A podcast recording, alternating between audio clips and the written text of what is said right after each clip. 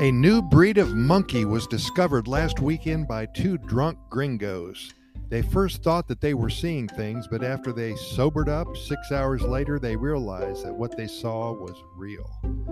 Winky Davis and Bubba Johnson, two kind souls from Michigan, took a trip to Costa Rica on March 15th to get away from the harsh winter that they had in the northern United States.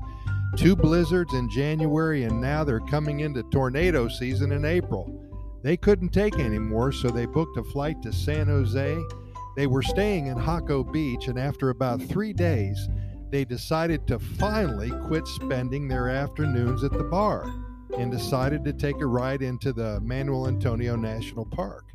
Well, about an hour or so into their hike, Winky pulled out a flask full of Jack Daniels and they commenced to drinking. After about 30 minutes or so, they ran out of whiskey. Bubba laughed a little and he surprised Winky with another flask filled with guess what? Some Jack Daniels. By the time they came up on their third waterfall, they were hammered. By this time, both were lost and they were getting a bit tired, and they found a dead log, laid down, and tried to sleep it off. About an hour later, Winky woke up screaming like a crazed banshee. He had laid down on an ant hill, and they were all over him, and Bubba was still groggy, but he heard all the commotion. And Bubba himself had a few large centipedes on his shirt and a poison dart frog on his foot. And he thought he saw a big cat staring him down, thought it was a jaguar.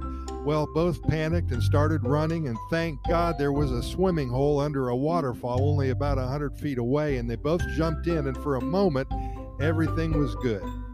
They seemed to have lost the ants and the centipedes, and there wasn't a big cat in sight. Well, they were still drunk from the Jack Daniels and soaking wet. They somehow found their way back to the entrance and to their parked car. They made it home, and the next morning they woke up. About two dozen pygmy monkeys were all over the place. They were so tiny. Somehow, when they took their pants off to jump into the pond, these little cuties made their way into their pockets and hid out until Bubba and Winky passed out drunk back at the hotel. Now, these little critters, they were causing havoc. They were pooping all over the hotel Bubba and Winky got sober quickly and couldn't wait to catch their plane back to Michigan.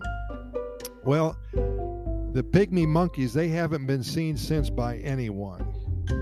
Fact or fiction? Well, you be the judge on this special day, April 1st, 2022.